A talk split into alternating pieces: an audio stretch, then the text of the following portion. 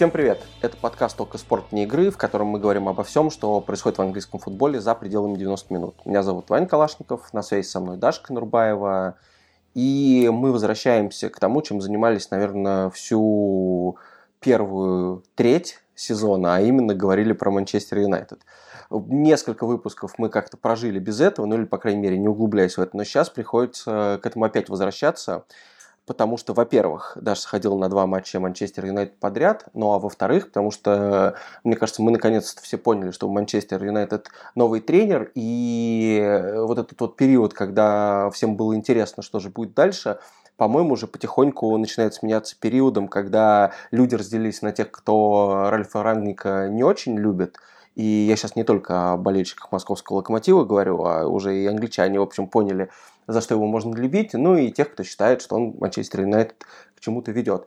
Даша, определился ли ты уже с тем, любишь ли ты Ральфа Рангника или нет? Ну, как тренер Манчестер Юнайтед, разумеется. Я все еще нахожусь в стадии, мне очень интересно, что будет дальше, потому что этот вопрос как бы не снялся, да, что будет дальше происходить Юнайтед в следующем сезоне, что будет с ним проходить до конца этого, там, закрепятся ли они в четверке, в которую они сейчас снова вернулись. В общем, это правда всегда интересно. Что касается Ральфа Рангника, у меня многие очень спрашивали, что я про него думаю, когда он только пришел, зная, что я болельщик Локомотива и что я работала в Локомотиве, но проблема в том, что мы там с Ральфом разминулись на 7 лет, поэтому как бы э, как-то каких-то никаких у меня личных э, впечатлений, эмоций от него не было. Он не воспринимается мной почему-то как персонаж. Может быть, потому что он все-таки временный менеджер, и я прекрасно понимаю, что там мы все понимаем, что в конце сезона, видимо, он уйдет. Ну, как бы я не вижу вариантов, при котором э, они оставят его до конца, даже если он сейчас выиграет все матчи до конца сезона, не знаю, возьмет э, э, ну, кубки там, возьмет там Кубок Англии какой-нибудь, да, вряд ли. Все-таки, я думаю, они будут целить в каких-то других персонажей.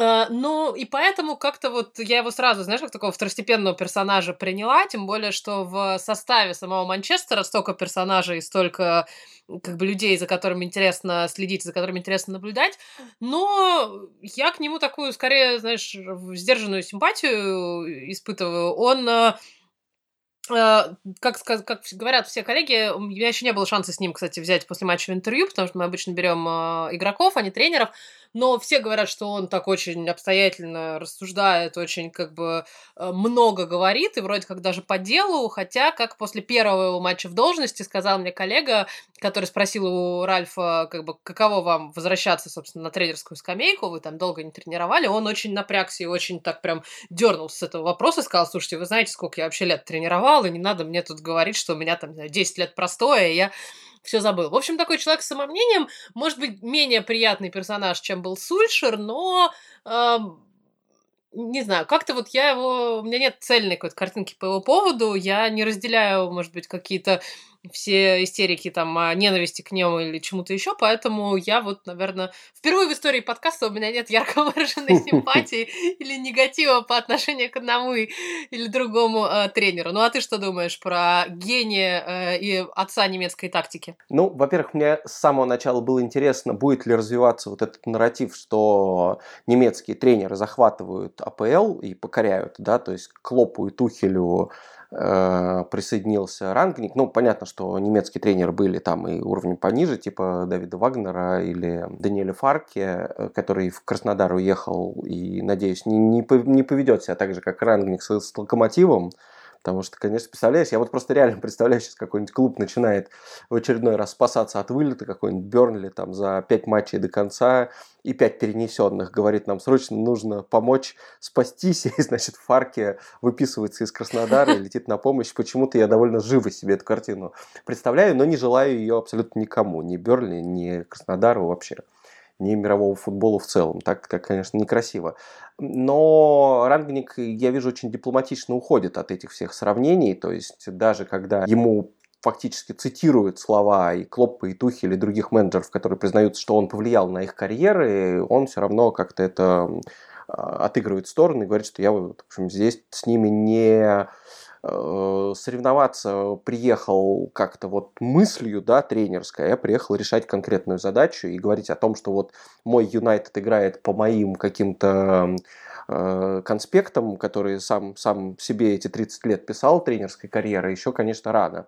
Но мне нравится, что э, вот после того, как первые несколько матчей прошли, и успешных, и неуспешных, он показывает себя довольно интересным, ну, кризисным менеджером, хотя всегда про него говорили, что он человек для выстраивания каких-то супер долгих проектов, да, вообще необычно было, что на полгода зовут человека, который там знаменит тем, что он построил систему немецкую, перестроил подготовки игроков, он, значит, помог этой империи Red Bull как-то в футболе утвердиться. Он хотел приходить в Милан э, спортивным директором, определяющим стратегию на долгие годы. И сейчас Манчестер Юнайтед может остаться как теоретически как какой-то советник, например, если они назначат другого тренера. То есть как будто вот человек предлагает всем экспертизу супер долгосрочную, но при этом что в локомотиве, что здесь, оказывается на вот таких вот кор- коротких э, временных постах. Это странно. Вот. Но он показывает сейчас, мне кажется, что он умеет это делать более-менее, потому что у него сейчас уже мини какие-то конфликты, мини-терки пошли с игроками, которыми, по которым он должен принять решение. У Пакба заканчивается контракт, и они уже поговорили, и Рангник сказал, что у нас два варианта. Либо ты э, бережешь себя для следующего клуба, да, боишься получать травму, не играешь, я на тебя не рассчитываю и задвигаю тебя на скамейку, и, скорее всего, у тебя будет меньше желающих тебя купить вернее, не, не купить, а предложить новый контракт в конце сезона. Либо сейчас ты помогаешь команде на максимум, выкладываешься, там, не знаю, под, поднимаешь себе цену будущего контракта и помогаешь команде здесь сейчас. И вроде как вообще содержание таких разговоров редко, мне кажется, выносит наружу, а Рангник это сделал. И вроде как сказал, что Пакба хочет вот второй вариант, то есть он хочет сейчас выложится, потом он все-таки разойдется с Юнайтед э, так, чтобы было выгодно ему клубу. Это, мне кажется, пример вот реально кризисного менеджмента и очень хороший. И, конечно, очень интересно, все же комментировали его какое-то вот это вот общение с Роналду после замены в матче с Брентфордом, а Роналду, как известно, не меняют. Расскажи, вот ты когда была на матче, ты в процессе это замечала? Вот был такое, что все головы повернулись и стали смотреть, как там себя замененный Роналду ведет на скамейке после того, как ему сказали с поля уйти, потому что, ну, понятно, что в телевизионной трансляции на это обращали внимание, а вот на стадионе это было э, событием, которое притянуло взгляды и внимание, или не особо? Ну, мой коллега Саша Грынов, который был на том матче, как-то очень на этом тоже зацепился взглядом, э, заснял видео, выложил в Твиттере, собрал какое-то невероятное количество просмотров э, уже постфактум, но у меня не было вот как-то фиксации на моменте, мне кажется, ни у кого на стадионе не было. Понятное дело, что Роналдо тот футболист за каждым чихом, шагом и и почесыванием уха следят э, внимательнее, чем за любым другим. И, в принципе, это происходит с большими футболистами, и это, в принципе, происходит с форвардами. Мы видели в прошлом или в позапрошлом сезоне, когда там были проблемы с игроками Ливерпуля, да, якобы там Том Мане был недоволен, что его поменяли, там, и что якобы тоже из этого начали раздувать какой-то видимый э, скандал и конфликт. Мне кажется, что это все правда было сильно раздуто. Мы все знаем, как э, Роналду не любит, э, когда он уходит с поля без результативных действий. Э, и как бы его какое-то вот недовольство, мне кажется, было направлено наполовину на рангника, наполовину на себя самого, что вот у меня было там 60 минут, да, я не смог ничего сделать за это время. Но мне кажется, что Рангник ситуацию как бы постфактум разрулил максимально правильно, как бы высказав свою точку зрения и сказав, что как бы, слушайте, все понятно, и, наверное, как, как футболист я бы реагировал ровно так же, но как бы ответ Роналду пришел через пять минут, когда, собственно, вышли на замену, соорудили гол, и поэтому я думаю, что то, что Рангнику пока уже вот сколько, пару месяцев как э, удается балансировать между этими там десятью тысячами каких-то внутренних групп внутри в составе Манчестер Юнайтед, э, и то, какие-то слухи появляются о недовольстве, ну, слушайте, с футболистами такого масштаба слухи о недовольстве будут всегда. Они, им вечно будет что-то не нравиться, что то тренер слишком лояльный, то тренер слишком много тактики дает, там придет сейчас следующий, они будут говорить, что-то много физики нас грузят и так далее, и все в таком духе. Э, более того, когда Э, после матча с э, Вестхэмом Э, Дехе сказал, что в послематчевом интервью сказал мне, что они там в раздевалке все пляшут, ликуют, поют и, в общем, радуются победе на последней минуте. У меня хотелось задать ему логичный вопрос, как же так? Подождите, у вас же там три разных группировки, и вы должны все по разным углам праздновать и танцевать, и петь, и плясать. Как же вы там все вместе это делаете? Поэтому э, Рангник попал в очень тяжелую ситуацию со всех точек зрения. Я не знаю, кто бы еще пошел в нынешний Юнайтед со всех сторон, с недовольством фанатов, руководством футболистов и так далее. Но пока опять же таки, с учетом результатов, с учетом того, что Юнайтед опять взобрался в топ-4, ну, молодец, честь ему и хвала, и успешных, видимо, следующих там нескольких месяцев. В этом смысле мне интересно, будет ли рангник, который вот как-то показался уже как человек, который может со звездами вопросы разруливать, будет ли он а, принимать решения относительно Роналду в конце сезона, потому что сейчас понятно, что никакого конфликта нет и не будет, они будут играть, Роналду будет там забивать, э, нервничать, э, расстраиваться из-за замен, радоваться из-за голов и так далее. Очень, кстати, хороший мем мне больше всего понравился, когда была фотография Рангника, ну, не утешающего Роналду, да, вот он наклонился к нему, видимо, объяснял, зачем он его заменил, и, в общем, или что-то еще, может быть, объяснял, как он игру собирается поменять. И там была надпись, что там, тебе 34 года, прекрати кричать «Си», праздная гол. То есть вот, вот, вот, вот, вот такая была подпись, это было довольно смешно. Вот, то есть он, да, Роналду пытался объяснить, в общем, что нужно как-то попроще быть. Эм, конечно, это не имеет, я думаю, прямого отношения к эм, тому, как Роналду играет, и мы все знаем, что его там самолюбование и его упоение собственным результатом, на самом деле, только помогает ему э, играть, а не мешает, поэтому здесь все нормально. Я сомневаюсь, что Рангник будет ему на самом деле делать какие-то замечания, человек, который уже, в общем, добился всего футбола, кстати, в отличие, наверное, от самого Рангника, которого может быть, авторитет мощный, но достижений не так много. Но вот интересно, какой момент будет принято вот действительно это решение. Нужен ли Роналду клубу, в каком качестве, будет ли это следующий тренер, когда начнутся эти переговоры, потому что вообще как будто бы там март уже время, когда нужно вести активные активные переговоры с новыми тренерами, а, обсуждать судьбу Рангника, обсуждать судьбу Роналду с ним – и вот мне интересно, кто будет здесь посредником между клубом и игроком, учитывая, что тренер может смениться, спортивный директор э, ушел э, и тоже не будет будущее клуба определять. Э, неужели там Роналду будет сам с собой или Жоржи Мендешем разговаривать? Вот что мне, на какой вопрос мне больше всего хочется получить ответ. Скажи, а Рангника еще не спрашивают об этом на пресс-конференции? Э, я не слышала, по крайней мере, таких вопросов сама. У меня есть ощущение, что когда дело доходит до Криштиану Роналду, то единственный, кто может что-то решать, это сам Криштиану Роналду. То есть э, об этом говорил ну, Сульшер еще прошлым э, летом, когда они подписали Криштиану, что как бы когда к вам приходит футболист такого клуба, нет варианта сказать нет, да, нет варианта отказаться от этого. Поэтому с учетом того, что Роналду хочет играть, с учетом того, что Роналду хочет бить всевозможные рекорды, да, и пошла информация, что, собственно, главное, да, о том, что он может уйти следующим летом из э, Юнайтед, если Юнайтед не пробьется в Лигу Чемпионов, потому что он очень хочет побить рекорд по победам в Лиге Чемпионов. Победных, э, собственно, таких э, кубков должно быть 6, у Роналду их сейчас 5.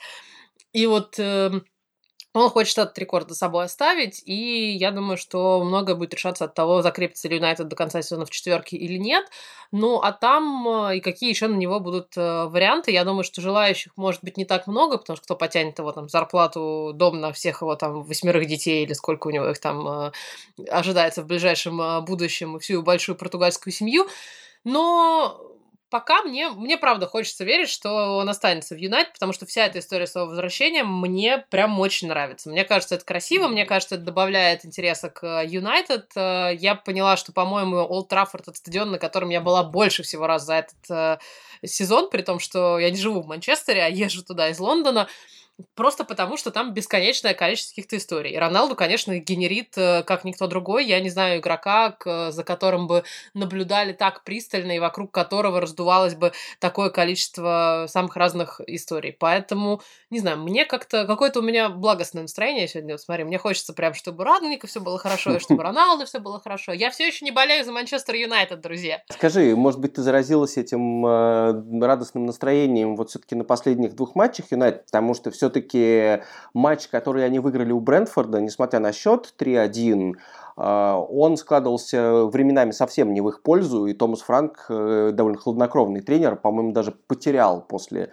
матча это хладнокровие и говорил, да мы их возили в первом тайме, да что это такое, вообще это нечестно и несправедливо. Ну, в смысле, он не обвинял там ни судей, никого, просто говорил, что они действительно играли лучше, смотрелись лучше, и матч с Вестхэмом, собственно, наверное, он был чуть более удачный для Юнайтед, но если бы не гол Рашфорда в компенсированное время, он закончился бы в ничью. Есть ли вот ощущение, что в Юнайтед все из-за вот таких непростых побед в тех ситуациях, где раньше команда очки теряла, все как-то налаживается к лучшему, довольны ли игроки, э, довольны ли болельщики и так далее. Почувствовал ли ты это прямо на играх? Игроки довольно безмерно. Э, я, как уже сказала, после матча говорила с Дехе, человек, который больше всего заслужил сухой матч, и наконец-то его получил, потому что, мне кажется, он тот, кто спасал Юнайтед в последние месяцы абсолютно точно, и вот наконец-то ему удалось отстоять на ноль, при том, что Вестхэм, в общем, не очень много там угроз чужим воротам создавал. А, победный гол, слушай, было ощущение, вот честно скажу, в субботу, что они могут забить где-то в концовке, что вот сейчас что-то случится, там на 86-й минуте еще у Вестхэма был момент, и вот как бы было понятно еще с середины второго тайма, что да, что все решит один гол, что хотя мы, на самом деле, мне кажется, сами не ожидали, потому что Вест Хэм и забивает много, и пропускает много, и до Юнайтед, в общем-то, тоже, поэтому э, как-то хотелось, может быть, чего-то более яркого, но в итоге игра получилась отличная, и, конечно, всем болельщикам Юнайтед подняло настроение от гола на последних минутах, ну, когда у тебя выпустили, знаешь, уже пять игроков атакующего плана, да, разного рода нападающих, то тут как бы не забить было было сложно. Но меня очень удивил, на самом деле, в субботу Олд Траффорд, при том, что я езжу на него регулярно. Но по атмосфере было прям очень здорово. Более того, мой французский коллега, который сидел рядом со мной, э, сказал, что, о боже, здесь громче, чем на Стэнфорд-Бридж, что я говорю, ну, слушай, быть громче, чем Стэнфорд-Бридж, не очень сложно. В принципе, все, как бы, лондонские стадионы, наверное, не самые громкие в АПЛ, но прям что-то как-то Олд Траффорд вот завелся в этот раз, не знаю, за счет чего, за счет того, что все пришли как-то на позитиве после победного матча с э, Брэнфордом, что ли, но было громко, было... Они все еще поют, кстати, там песни про Сульшера, что, в общем, э, немножечко странно, но не, не без этого, видимо. Э, и, конечно... Слушай, она просто очень хорошая, мне кажется. Это очень красивая. Э, ну, они выбрали очень хорошую мелодию, песню Stone Roses для этого.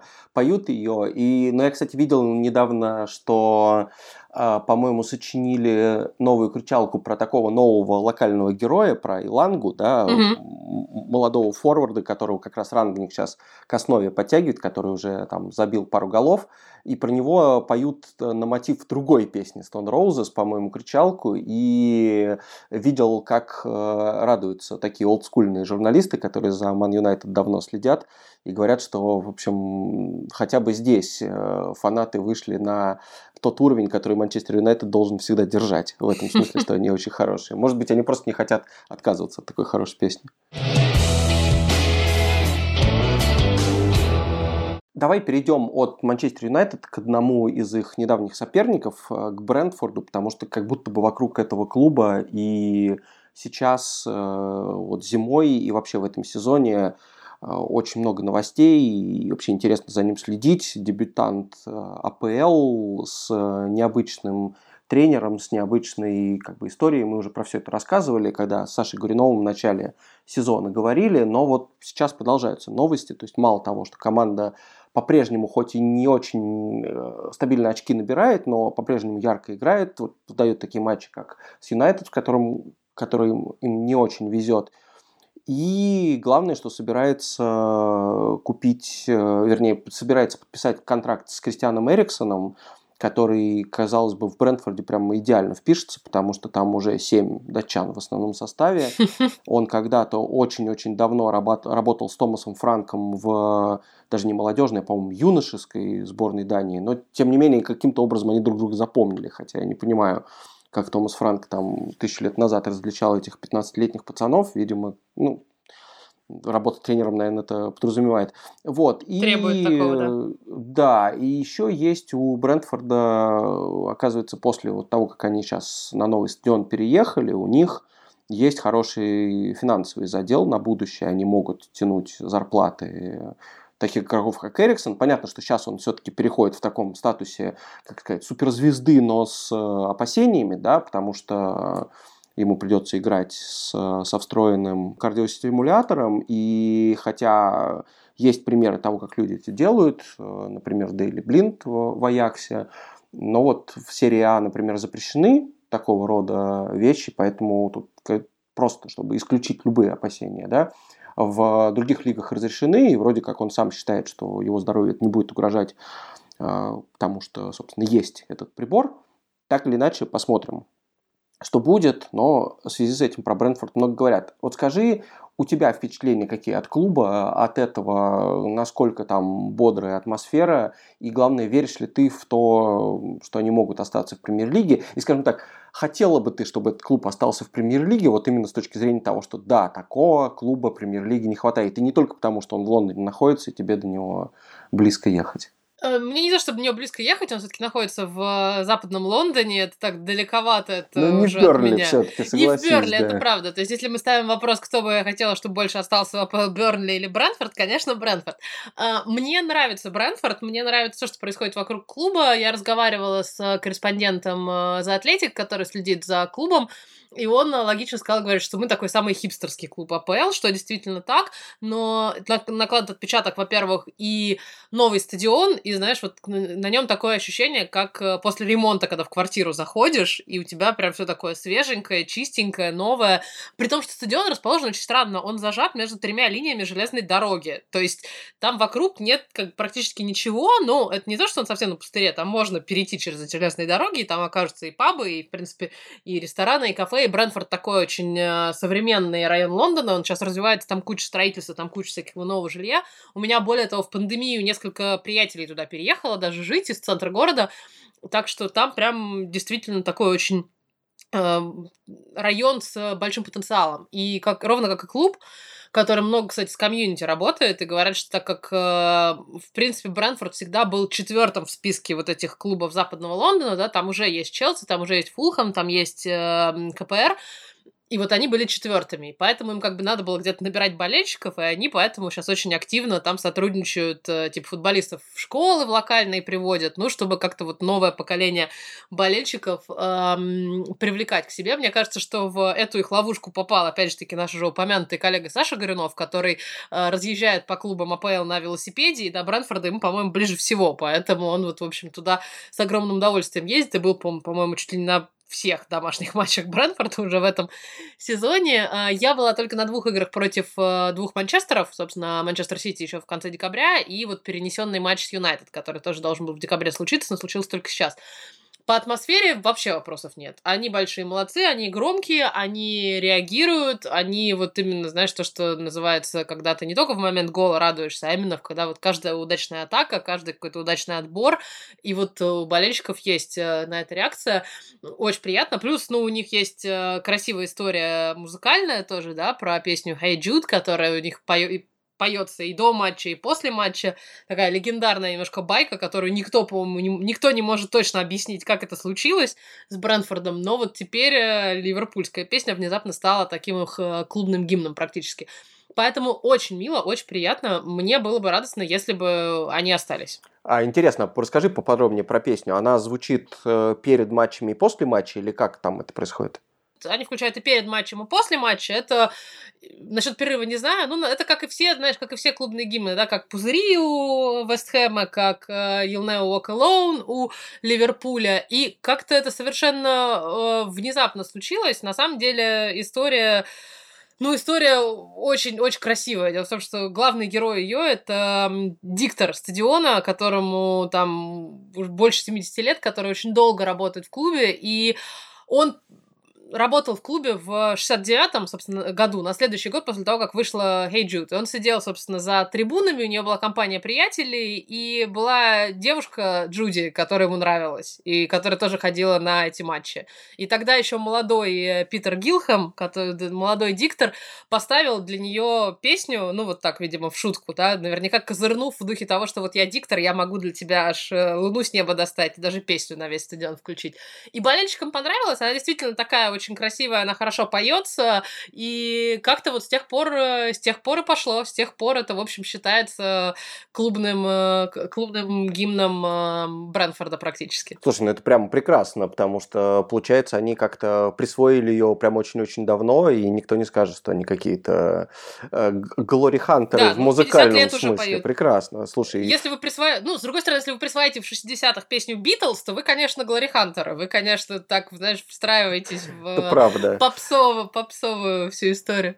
Ну, слушай, выбор был маленький в любом случае, так Это что правда. все нормально. С этой историей очень хорошо перекликается другая, что прозвище Брэнфорда пчелы, The Bees, оно появилось тоже довольно случайно, потому что я подозреваю, что ты никаких пчел ни рядом со стадионом, ни где-то еще не видела, да, там правильно, Ульев у них же не стоит на, на стадионе, ни на старом, ни на новом. Четыре, Нет, но... четыре паба было по углам, но вот четырех Ульев никогда не было.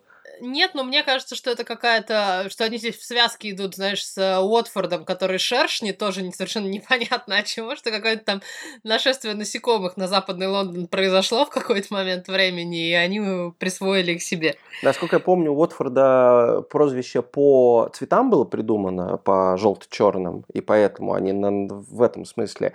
А вот Брентфорда, который красно-белый, и, видимо, еще не тогда более ста лет назад знали, что у них будет семь датчан в клубе, датский тренер и, и Кристиан Эриксон на подходе, поэтому решили эти цвета сделать. Но прозвище пчелы появилось у них так, что где-то вот в самом начале их существования пришли парни из какого-то Бора колледжа, он так назывался, болеть за своего приятеля, который играл за Брентфорд. И поскольку они просто как-то кричали вперед бис, то есть э, они поддерживали тех, кто принадлежал к Бора колледжу и обозначали его просто одной буквой «Б». Это довольно сложно объяснить э, э, словами, лучше смотреть на, на письме, но вот, в общем, условно говоря, вот эта вот буква «Би» и с, с апострофом «С» это то, что они хотели сказать, но э, журналисты, которые это слышали, подумали, что они кричат про каких-то пчел, и вот, собственно, решили, что команду надо звать пчелами. Абсолютно без малейшей причины какой-то реальной, но вот это вот прозвище прилипло. И здесь я перехожу к своему традиционному рассказу про эмблемы, да? Yay! Прямо сейчас, на которой нарисована вот эта вот пчела на тоже красно-белом фоне. Очень, кстати, лаконичная, классная эмблема, они ее не так давно переделали. А до этого там было э, тоже вот эта вот традиционная геральдическая эмблема с очень большим количеством всего.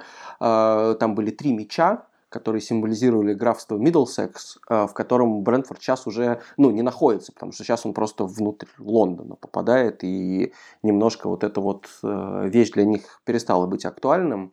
И последняя эмблема, которую, кстати, разработал болельщик, на ней было просто все. Там было а, черным шрифтом поверх красно-белых полосок написано название клуба, которое практически не читалось на, на клубной эмблеме. Другим шрифтом был написан, по-моему, год основания. В общем, такая эмблема была, где очень много всего и ну, визуально было перегружено, поэтому, опять-таки, клуб посоветовался с болельщиками, они вернулись просто к цвета, надпись бренд Football Club и пчела максимально лаконично, очень просто и хорошо. А, при этом мне ужасно еще нравится история, что с 72 по 75 год у них тоже была вот эмблема с пчелой, похожая на нынешнюю, но она продержалась всего три года, потому что на ней стоял, внимание, неправильная дата основания клуба, неправильный год основания клуба. Они только через, через три года это увидели, заметили Именно так. Они ее. три года, три года не могли это заметить, причем написано, что заметил это чуть ли не президент клуба, что у них не, 8,